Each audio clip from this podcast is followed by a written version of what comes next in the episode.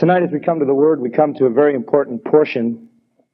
If you have your Bibles, turn to the sixth chapter of Ephesians with me, if you would. We come tonight to verse 10 in our continuing series in Ephesians. And this begins a very, very famous and very, very important section of this epistle dealing with the armor of the Christian in his warfare. Now, in verse 10, the apostle Paul lays down a very, very basic thought to Christian living. Very, very important thought. He is about to bring this entire epistle to a close. We're kind of winding it up now. He has presented his basic thesis already. And you know that his basic thesis is to present, first of all, the position of the believer. And secondly, the believer's practice what you are and how you ought to act. That's the key to the book of Ephesians.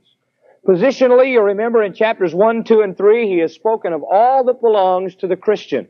All spiritual blessings in the heavenlies. He has detailed very carefully our positional resources. He has spoken of the great purpose of God in Christ creating a body. He has spoken of the glory of our high calling and the mystery of our union with other believers. He has talked about our place in God's family and the fact that we are the habitation of the Spirit. Then practically, He also has given us the details of how to live this new life. Practicing our position. He gave us standards for unity, standards for body life and ministry, standards for fellowship with others in the body, standards for witnessing to the world, the basic design for the home, all of these things in order that we might really be able to practice our position in order that we might be what we are. And we have been studying the area of the practice for a long time. And we have gone over certain principles that are very important to us as believers. And in studying the concepts of the worthy walk, we have seen that the worthy walk, beginning in chapter 4, the practical part of Ephesians, deals with six areas. The worthy walk is a different walk, not like the world. It is a love walk. It is a light walk. It is a wise walk. It is a Holy Spirit walk. We've considered all of those. Tonight we will consider that the Christian walk is a warfare walk. A warfare walk. And this is very important for us to understand. This is kind of the cap on everything. With all of these other practical injunctions in mind, we must be reminded finally that the Christian life is to be lived with a real knowledge that we are in an intense and relentless spiritual battle. When a person receives Jesus Christ and is made a new creation, he is chosen out of the hating world, John 15 says. And at that point, he enters into a war against that world and what's behind it that is unceasing. It continues all his life long. And thus we say that his walk is a warfare walk. A warfare walk is a walk that is very circumspect. It is a walk that is very careful. It is a walk that is very sure to search out every area to make sure the enemy is not there. The believer's walk must be one that is very serious minded, that is very sober minded, that is a watching walk for he must be on the lookout constantly for the adversary. And so the Christian is not sort of uh, tipping through the meadow blissfully. He is walking among mines and snipers and flying bullets, all sent by the enemy. He is in the midst of a real, intense, unceasing, relentless war. That's part of his warfare. Now, to the Christian then, his very existence is war. It's battle all the way, from beginning to end. We have an enemy that is hell bent on our destruction. And that enemy is none other than the devil himself and all of his hosts. And he often works his attacks against us through the world system. So what is Paul saying here in conclusion in his little epistle? He is saying we are a body in battle. We are a body in battle. And you know, whenever there's wartime, that makes everything else all the more strategic.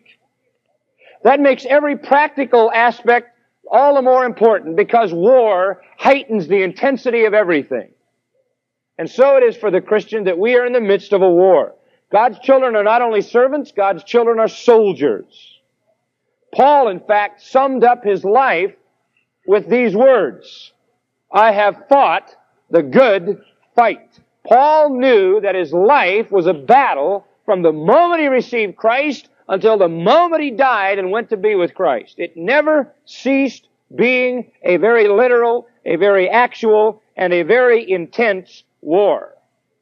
In fact, Paul had to remind Timothy of it in 2 Timothy 2 3. He said, Thou therefore endure hardness as a good soldier of Jesus Christ. In 2 Corinthians, a very interesting passage, chapter 10 and verse 3. For though we walk in the flesh, we do not war after the flesh. For the weapons of our warfare are not carnal or fleshly, but mighty through God to the pulling down of strongholds, casting down imaginations and every high thing that exalteth itself against the knowledge of God, and bringing into captivity every thought to the obedience of Christ. In other words, we are not battling with fleshly enemies, we are in a spiritual warfare. In fact, in Philippians 2.25, the apostle Paul calls Epaphroditus his, quote, fellow soldier. So the Christian life is viewed among many other metaphors as a war. And we know from John 15 that our enemy is the system. It is the evil cosmos, that the world is perhaps the, the most obvious front on which the battle is raged.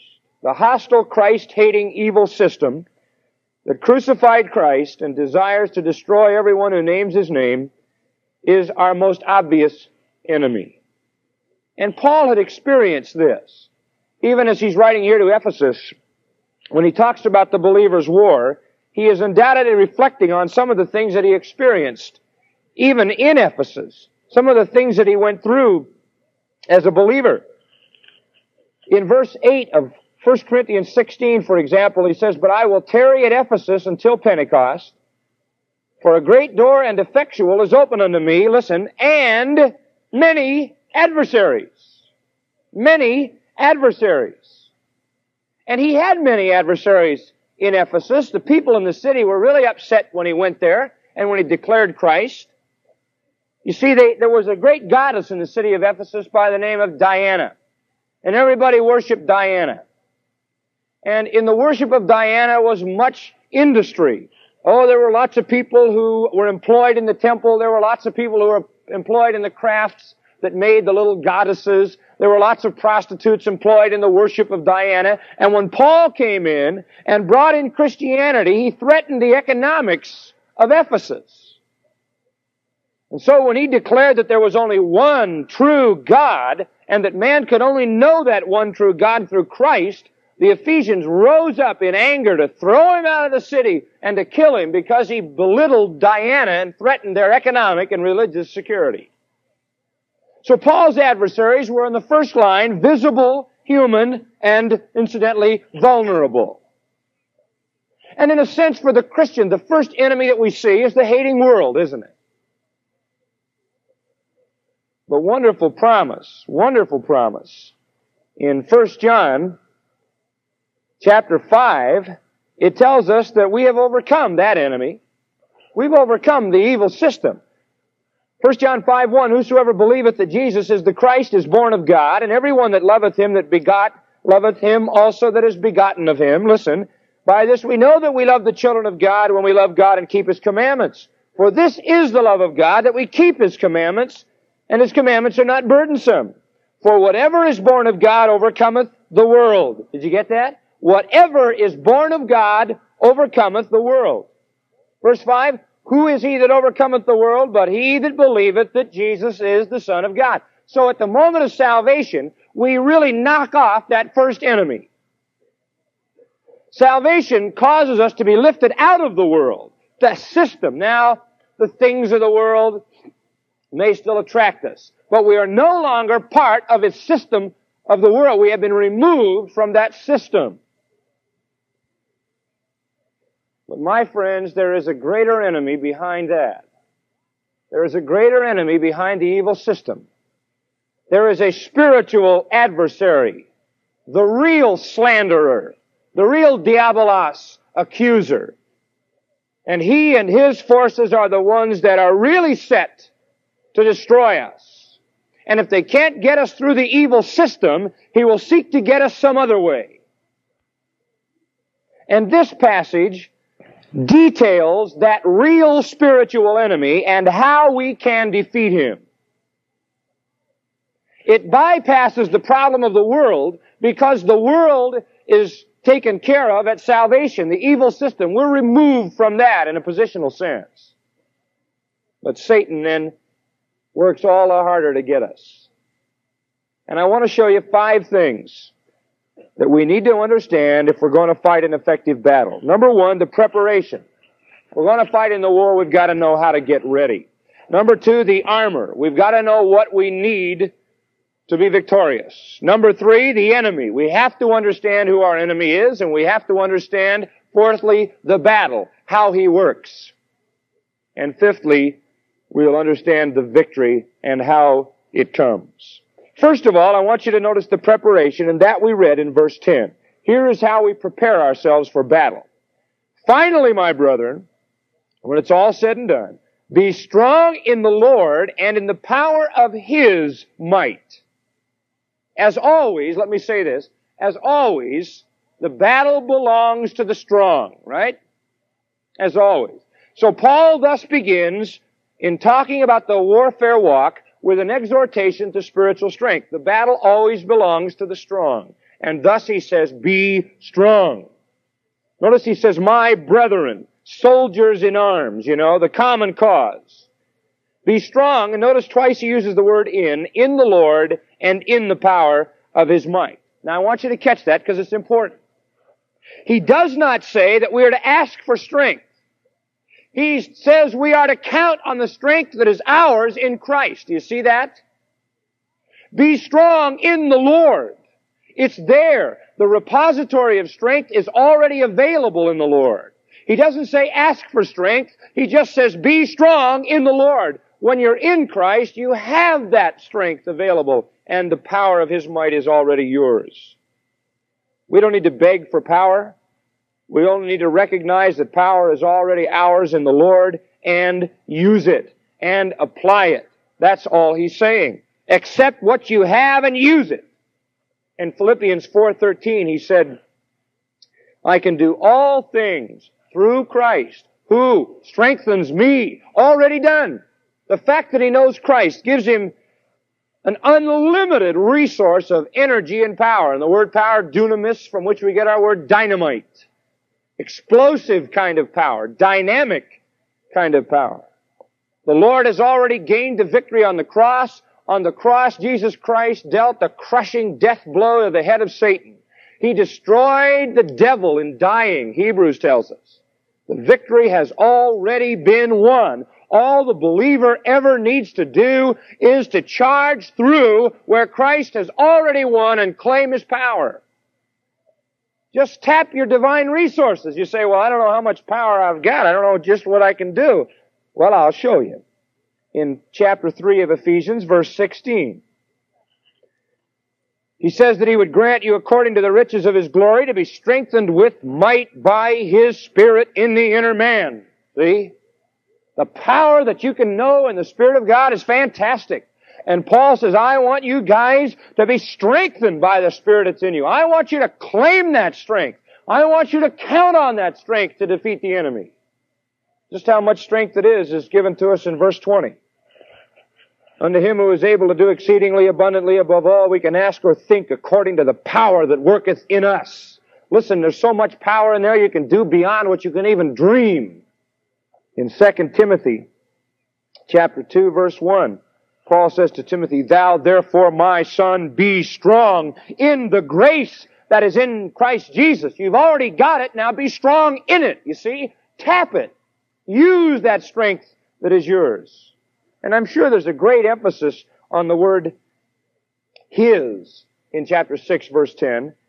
We are to be strong in the power of His might. His might, not our own. So we can't fight the battle alone. This is where it all begins. Our preparation must be the tapping of the resources of the power of the Lord that is in us.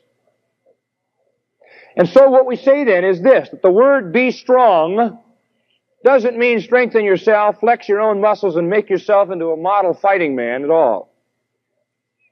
It simply uses, he uses the form here, really, Paul does, that shows that they are to receive strength, the passive, see? Receive strength from another. Just relax and let him give you his power.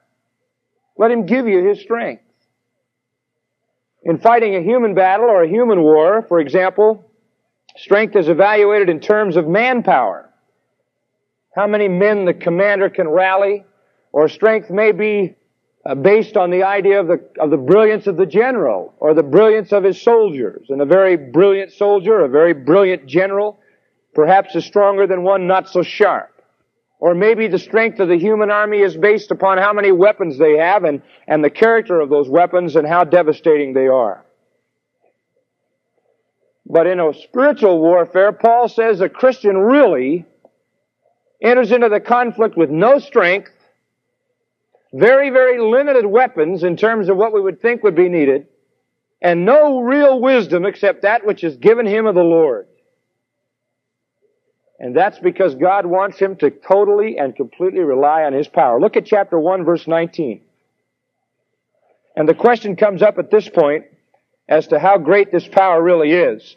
In verse uh, 19 it says, And what is the exceeding greatness of his power toward us who believe? according to the working of his mighty power, which he wrought in Christ when he raised him from the dead and set him at his own right hand in the heavenly places. Now, what is he saying? He's saying, how powerful is this? How strong is this power? How really mighty is it? And he says it's the same mighty power that raised Jesus from the dead. That's the kind of power we have in, in the Lord. That's a lot of power. Resurrection power. Power to do beyond what we can dream, we beyond what we can imagine. In fact, Paul says to the Colossians in Colossians 1.11, strengthened with all might, all might, invincible kind of power. Jesus said to the disciples in Acts 1.8, ye shall receive power after the Holy Spirit has come upon you, and every believer has power. You have dynamite, dunamis. So God's best soldiers are those who know their weakness, who do not rely on their own strength, but wholly on His strength. I think David was like this. David, when he got up against the Philistines and Goliath, you know, that wasn't, that was a pretty strange situation. One little fellow like David against Goliath, this great huge monster. And David's comment was very simple. David said this, the battle is the Lord's. It's not mine. It's the Lord's battle. See? David had divinely inspired stones. The Holy Spirit, one occasion, said to Jehoshaphat and all Judea and Jerusalem the same thing the Spirit said, the battle is not yours, it's God's. All you gotta do is show up. And you know what happened in that battle? With Jehoshaphat, all the enemy got together and killed each other. The battle was the Lord's. That's how it is with us. He is our strength. The battle isn't even ours, it's His. He's already opened the way, we just walk through. Alright, so there we find first the preparation, and now we'll detail this, secondly, by looking at the armor. Verse 11, first part. Put on the whole armor of God. Now this is good. This is good.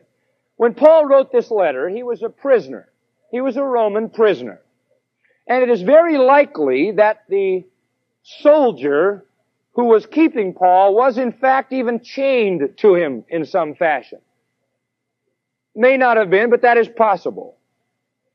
But nevertheless, we do know that Paul was captured and held by a Roman soldier. And as Paul is writing this wonderful letter, he is undoubtedly aware of this soldier. And as he describes the armor of the Lord, he probably in his mind is viewing this soldier that is right with him. And it's interesting that he wasn't guarded by a soldier in a, you know, a nice toga. But evidently it was guarded by a soldier who was completely equipped militarily, totally outfitted, because his job was as an active soldier, not an inactive. The fully equipped soldier then presented to the mind of Paul an object lesson. And the object lesson is simple. He says to the believer, put on the whole armor of God. Don't lounge around in your spiritual toga. You see. This is not a life of ease, people. Get it on, right? All of it on. This is war. This is war. Put on the whole armor of God. Incidentally, the, the phrase put on the construction in the Greek is a put on once and for all. The verb is used in a final sense. Put on once and for all the armor of God. This is no um, on again, off again skirmish. You don't retire from the battle ever as a Christian. The war goes on all the time, 24 hours a day, all through your existence on earth. We need the whole armor of God. We cannot face the battle with anything missing. Anything. Because Satan will know exactly where we are lacking armor, and that's exactly where he'll shoot his fiery darts. So we put it all on and leave it on. The Christian life is a war that is unceasing and relentless. We can never lay aside our armor or we become vulnerable immediately. Now, what are the pieces of armor? Well, if you look at verse 14, I'll just read them to you and then we'll study them in weeks to come. Stand therefore having your loins girded about with truth, having on the breastplate of righteousness, your feet shod with the preparation of the gospel of peace, above all taking the shield of faith, with which ye shall be able to quench all the fiery darts of the wicked. Take the helmet of salvation and the sword of the Spirit, which is the Word of God. Now there he details the pieces of armor. It's interesting to note there's none for the back. The believer is never in retreat or he's done. He's had it. He's had it. If there was, it would be the backplate of cowardice. And for a Christian, there can be no such thing. And so we're always standing face to face with the adversary. So he speaks to the importance of the armor. You've got to put it all on, and you've got to leave it on. Put it on is put on in a final sense. And the whole armor, you can't be without any part of it, or you're vulnerable. Alright, so that's the armor. We've seen the preparation in the army. Now, armor, I want to show you now the enemy. And this is really going to be important. The enemy in the middle of verse 11. That she may be able to stand against the wiles of the devil. Now, the devil is our enemy. Devil means slanderer, accuser. He is called Satan in scripture. The adversary. And incidentally, we believe that the devil is a real personality. That the devil does exist as a real spiritual personality. In 1 Peter, I think it's chapter 5, in verse 8, it says this. Be sober, that means, you know, aware, looking around, carefully analyzing, watching your priorities, observing what's happening. Be vigilant. Why? Because your adversary, the devil, like a roaring lion, walks about seeking whom he may devour. It's talking about Christians there. That's not talking about unbelievers, that's talking about believers. Satan wants to chew up believers. He wants to devour them. That is to rob them of their testimony. To shred their Christian life and witness. The devil is a very personal enemy. A very real antagonist. Now who is the devil? Well, I don't want to go into the whole thing on the theology of angels and Satan, but let me say this that the devil is formerly, was formerly the highest of angels. His name was Lucifer. And he was the ruler of angels as closely as we can tell. The most beautiful of all angels ever created. A fantastic being. You want to read a description of him, read Isaiah 14 or Ezekiel 28 and you'll see him very graphically described in a magnificent beauty. And he decided that he wanted to be what God was and run the whole show and he started a rebellion against God and God threw him out of heaven and he became Satan, the adversary. He became the devil, the slanderer, the accuser. And he didn't fall all by himself. He fell with one third of the angels, Revelation 12 tells us.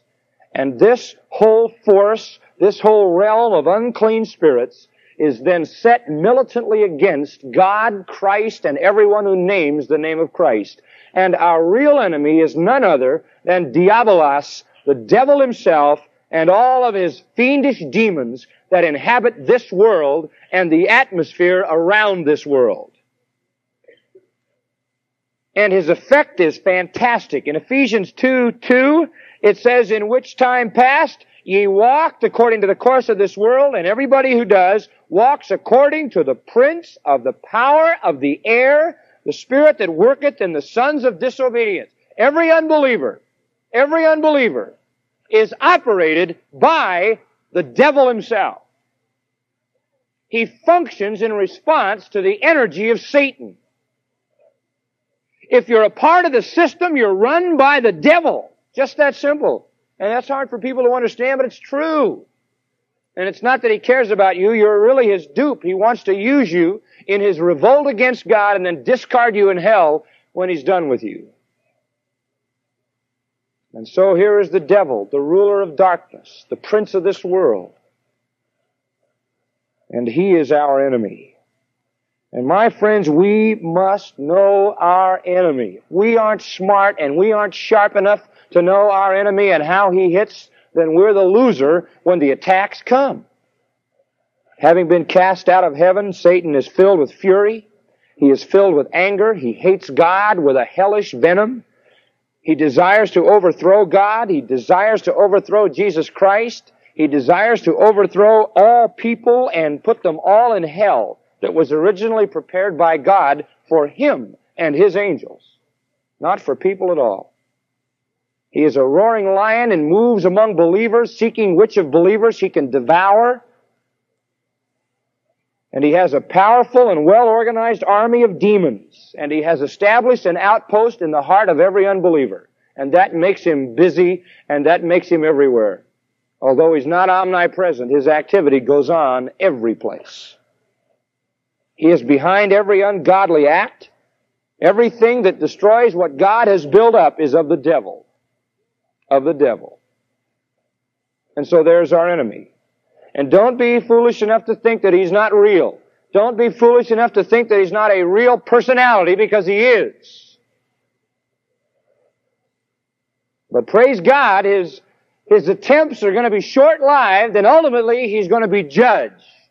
And Paul said, Satan shall be put under your feet. Subjection. Alright, so that's basically an introduction to the enemy. Now I want to show you the battle strategy.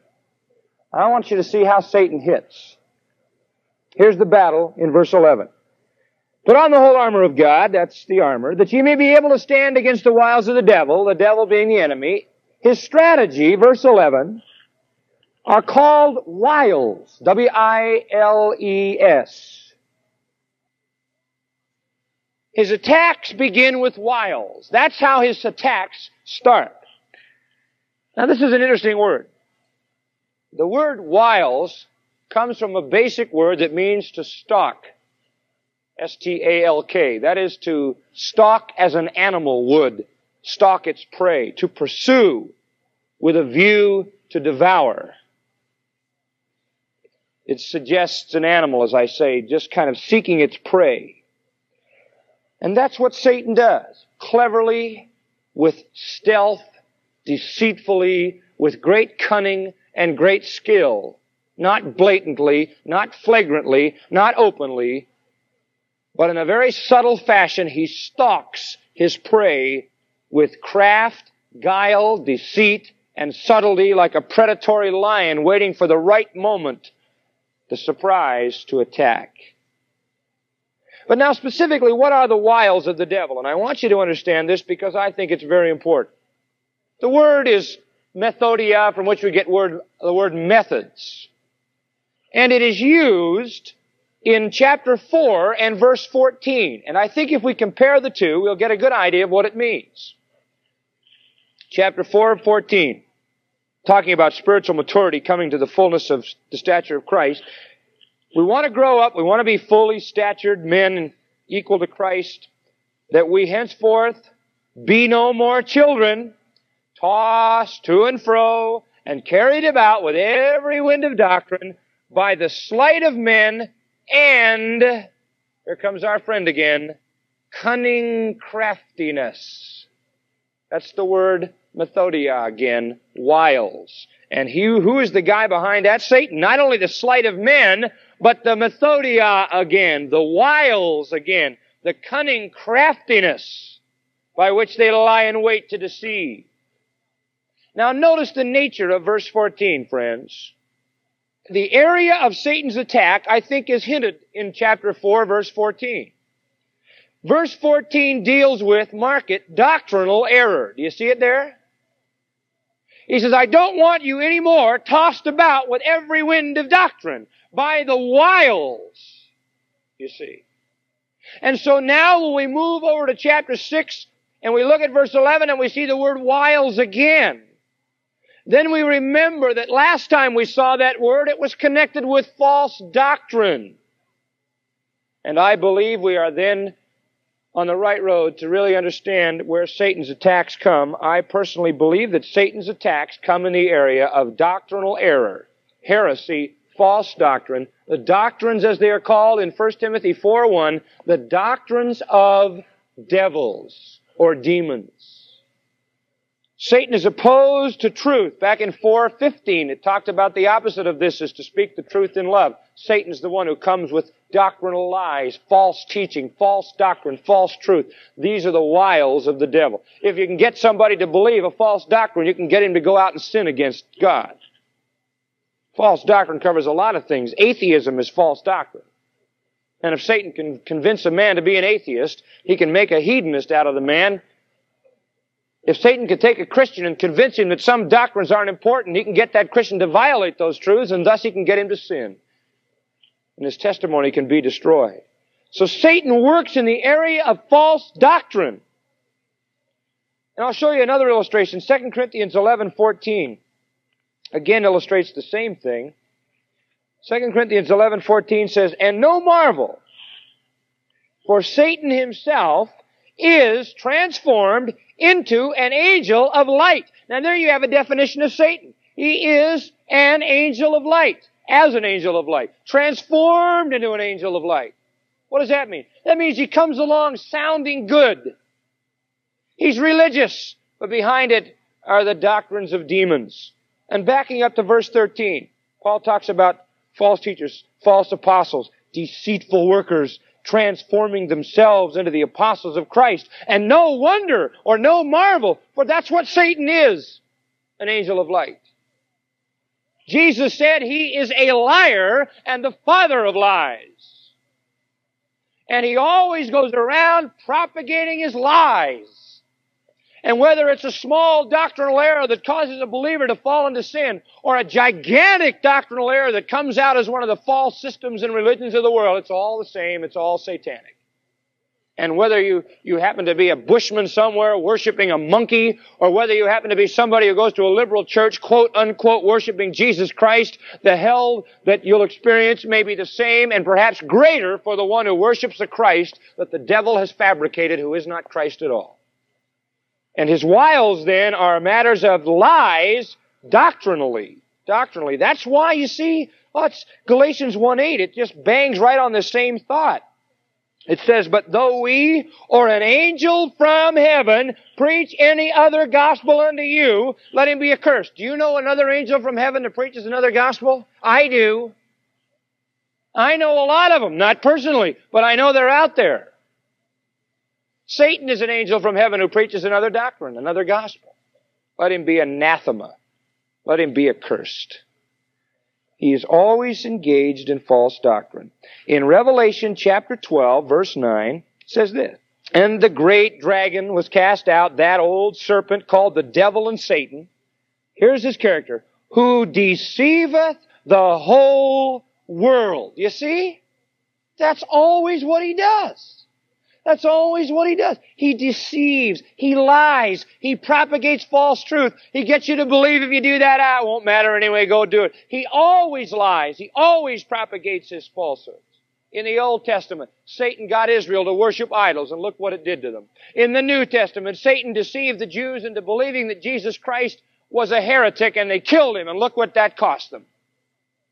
And they were so mixed up, they were listening to the devil, and they couldn't figure out who Jesus was, and Jesus speaks to them in such strong language in John 8. Let me just read you that little section. Ye do the deeds of your father, he said.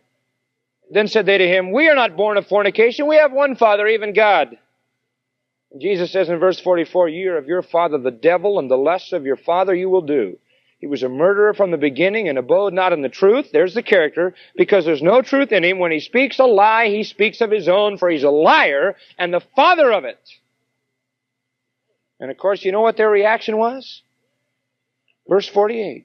Then answered the Jews and say unto him, Say we not well, thou art a Samaritan and hast a demon. You're devil possessed.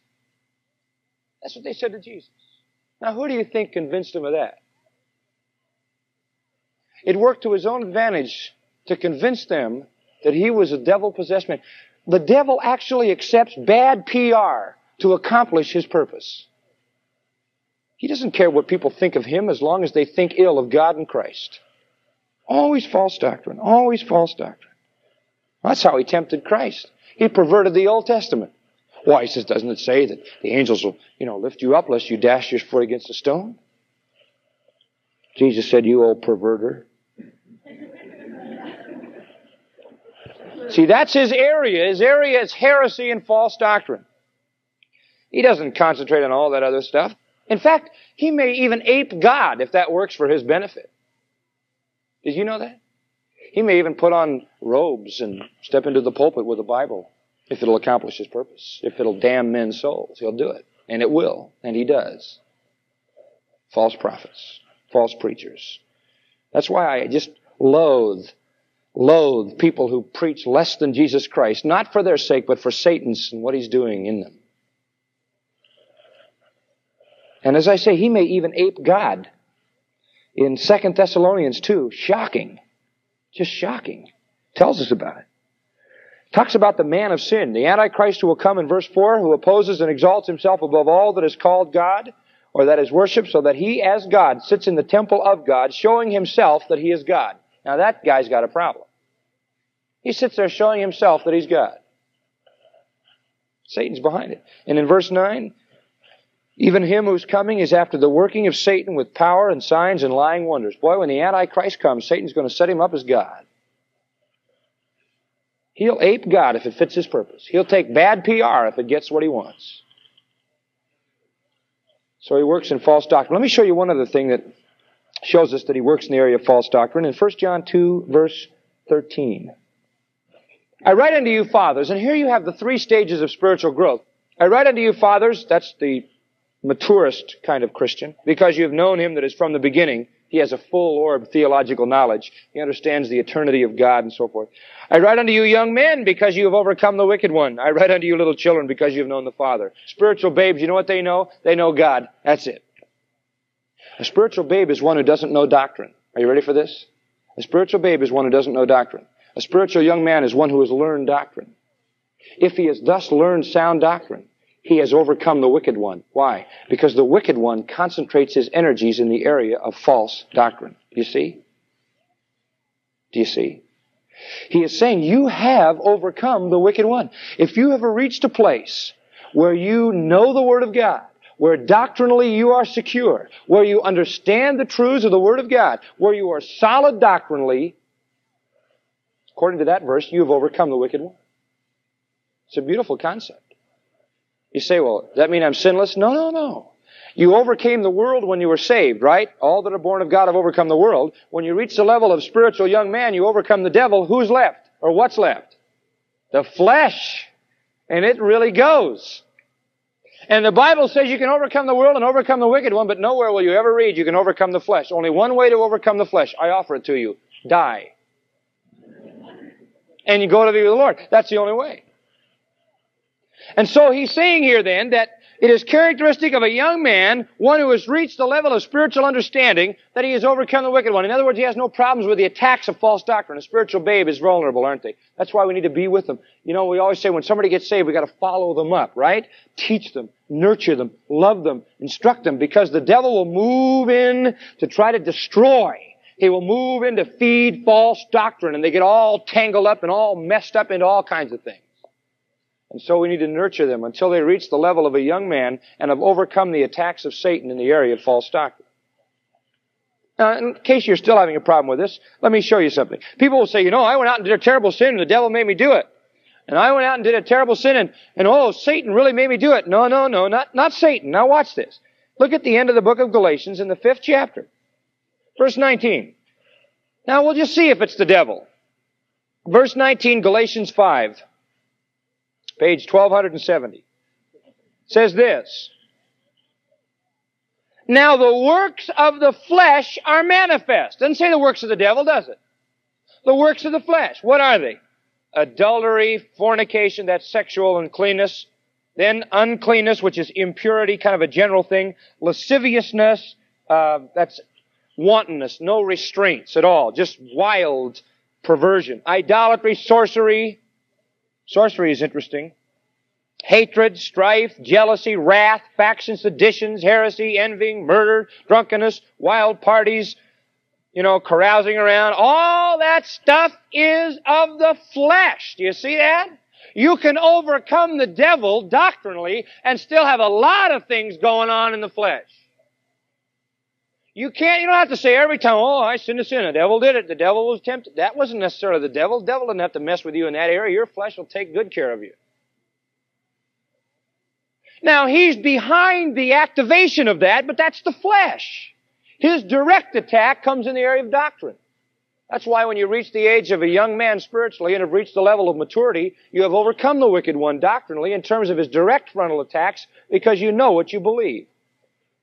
So Satan's, Satan's wiles then are lies and false doctrine, which he uses to deceive in an effort to devour the believer. And that's, that's why we speak so strongly and so openly against false doctrine. I, I tell you, friends, whether it's the false doctrine in the form of the new morality, or the form of cults, or false sects, or modernism or false religions or whatever it is, false doctrine is to be blasted with a fierceness that is reserved for the things from hell because that's what it is. They are the devil's damning lies. Now notice what he says because what are you going to do about this kind of an attack? That's the end of verse 11. That you may be able to, what? Stand. That's all. All you need to do is be sure that you're standing true and solid and firm, unmovable, always abounding in the work of the Lord, right where you were before the attack. When the smoke clears and the attack's over, you're still there. You haven't moved an inch. That's what it's all about. Having done all, stand there, he says later on down in verse 13. So our, our task isn't to assault the devil. I don't, that's why I don't feel any compulsion to go preaching against the devil all the time. I don't need to assault him. I just want to know that when he's done with me, I'm still where I was when he got there. I don't want to take any backward steps and retreat any ground. I want to hold what I possess for Christ. Hold on to that security of sound truth. when he's done, and incidentally, the devil's attacks come in waves. They come roll in and smash, and then James says you resist the devil and he does what? He flees, but he'll be back. In the next wave, boom, and you resist and he flees again. Alright, now that's the beginning of his attack. It's in the area of false doctrine. And all we're asked to do is to stand firm against it. Christ has won the victory. We don't have to conquer any more than He conquered. He conquered all there was to conquer. All we've got to do is hold the territory that He conquered in our lives. All right, then, verse 12. For we wrestle not against flesh and blood, but against principalities, against powers, against the rulers of the darkness of this world, against spiritual wickedness in high places. Boy, this is a fantastic verse. We wrestle. Isn't that something? You know, that enemy gets so close that to stand and hold our ground, we enter into hand-to-hand combat with the devil and his demons. I mean, we really struggle. This is intense. This is strenuous, personal conflict. We're engaged in a hand-to-hand death struggle.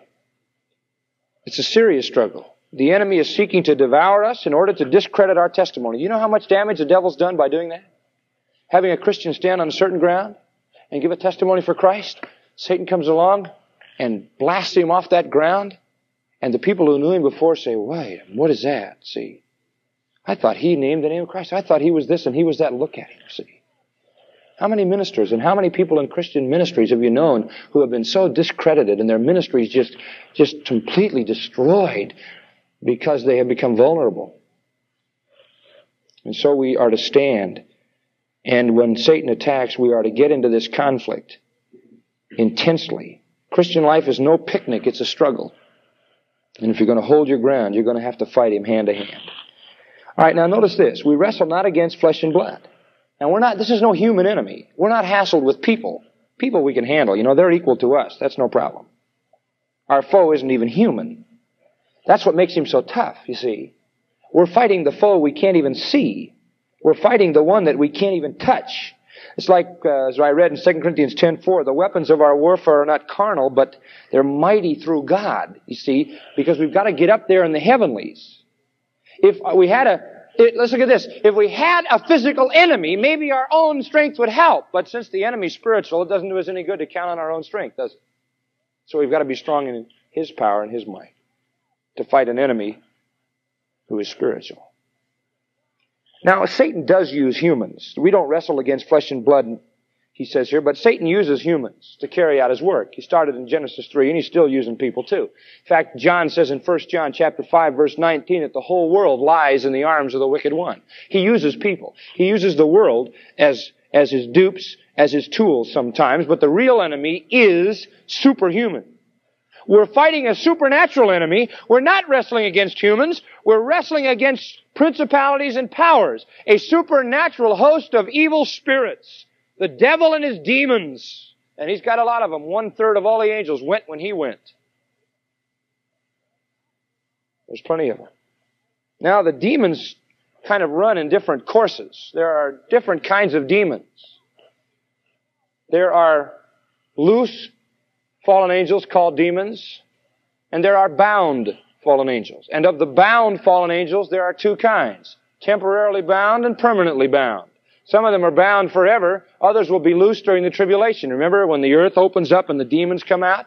So there are various ranks and various kinds of demons. And these demons are our enemies. As I say, some of the demons are bound right now in the, in the abyssos. Remember the abyss. Remember when Jesus cast the demons out of the demoniac? They said to him, please don't send us to the abyssos, the place for bound demons. So he sent them into the swine. On another occasions, we know about demons. 2 Peter chapter 2 verse 4 and Jude 6 where the demons are in fact bound. So there are two types of demons. Some are bound, some are loose. The bound ones aren't any problem at this point. The loose ones are. You say, well, do the demons know what they're doing? Oh yeah, they know what they're doing. Do you know that demons know you? Oh, they know you. If you're an aggressive Christian, I believe they know you by name. And I believe you hassle them a lot. I believe you're really living for the Lord, they say, oh, that guy, he really gets, he messes up what we're trying to do. You say, MacArthur, that's really using your imagination. No, it isn't. It's right in Acts 19. It tells us this. In Acts 19 verse 11, listen to this. This is really good. And God wrought special miracles by the hands of Paul, so that from his body were brought into the sick uh, handkerchiefs or aprons, and the diseases departed from them, and the evil spirits went out of them. Here's Paul just casting out demons. See, now watch this. Then certain of the vagabond Jews, exorcists, they had some of these uh, mediums, like we have today. Witches and mediums and exorcists, you know, throwing out demons supposedly. They took upon them to call over them who had evil spirits the name of the Lord Jesus, saying, We adjure you by Jesus whom Paul preaches. You know what they did? They tried to get in on the Christians on Paul's power to cast out demons. They said, Hey, that looks like a good way to do it. Let's do it. So they got some people who are demon possessed say, all right, we say to you, in the name of the Jesus that Paul preaches, come out. They were messing around in the wrong territory. That didn't belong to them. And this is really good. And there were seven sons of one Sceva, a Jew and chief of the priests who did so.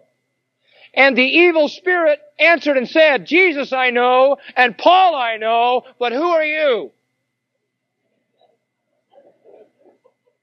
Now you don't think they don't know who we are?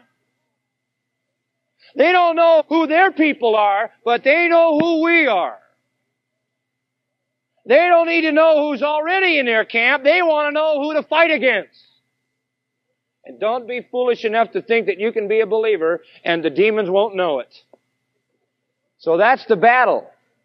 And it's an intense struggle, and it's not just a physical enemy, but against battalions of fallen angels who are great in power and who would destroy us in any way they could, primarily through false doctrine, false teaching, getting us to believe a lie, Getting us to believe you can go out and sin and God won't mind, you're under grace. Getting us to believe that this isn't the right truth here and you can violate that principle because it's, it's not really the right interpretation anyway. Getting you to believe anything that is untrue.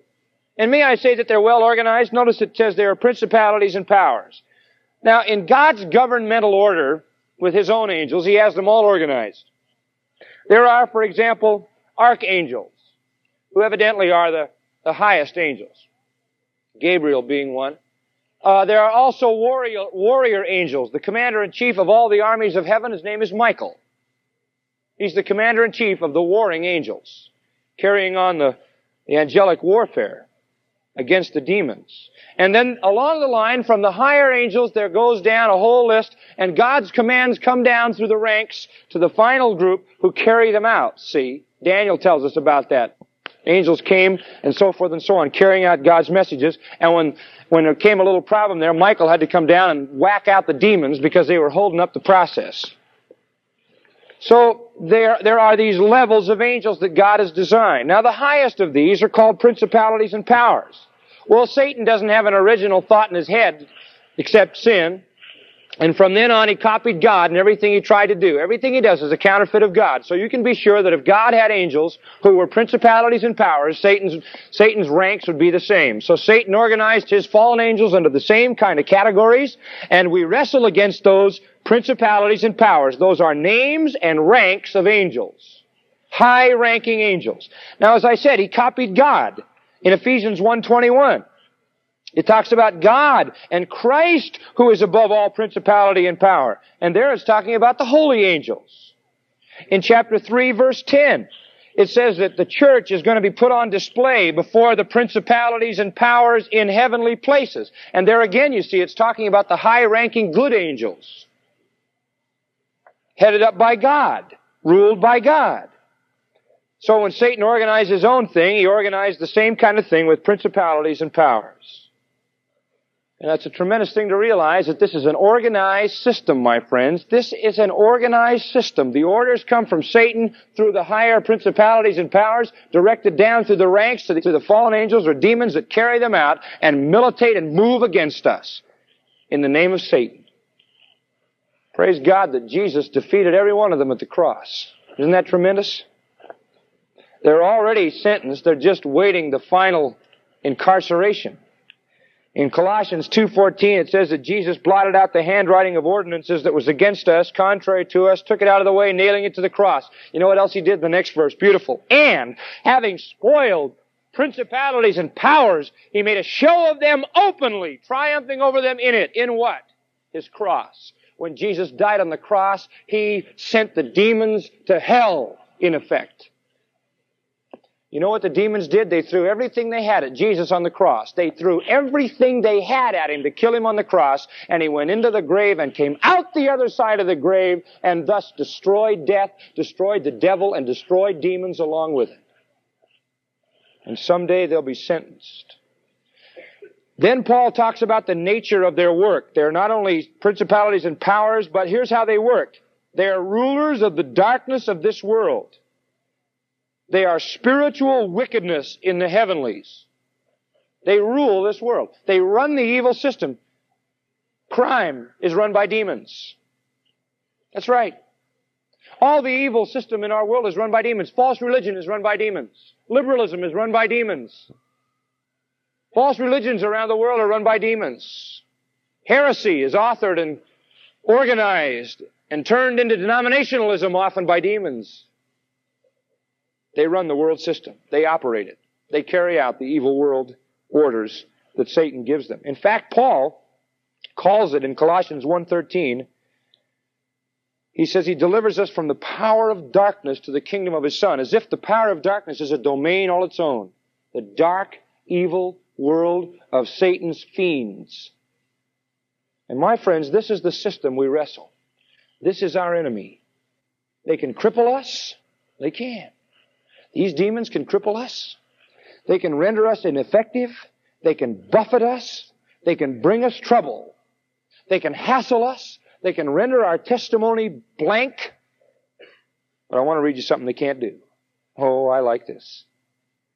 Listen to this. For I am persuaded that neither death, nor life, nor angels, nor principalities, nor powers, nor things present, nor things to come, nor height, nor depth, nor any other creation shall be able to separate us from the love of God which is in Christ Jesus our Lord. One thing they can never do is rob us of our salvation. Never. Never. That's a great promise. You say, well, how are we going to effectively wrestle? I mean, if we're in this wrestling deal, I mean, how do we do it effectively? Well, number one, you know your enemy, right? Number two, you acknowledge you have no strength but the Lord's. Are you ready for this? Number three, pray. Pray. Verse 18, see it there? Praying always with all prayer and supplication in the Spirit. You gotta pray, you gotta pray, you gotta pray, see? And I'll tell you the fourth thing. Use the word on them. Jesus did, didn't he? He answered Satan three times in Matthew 4, and all three times, what did he use? Use the word. So we see the grim power and resources of our foe.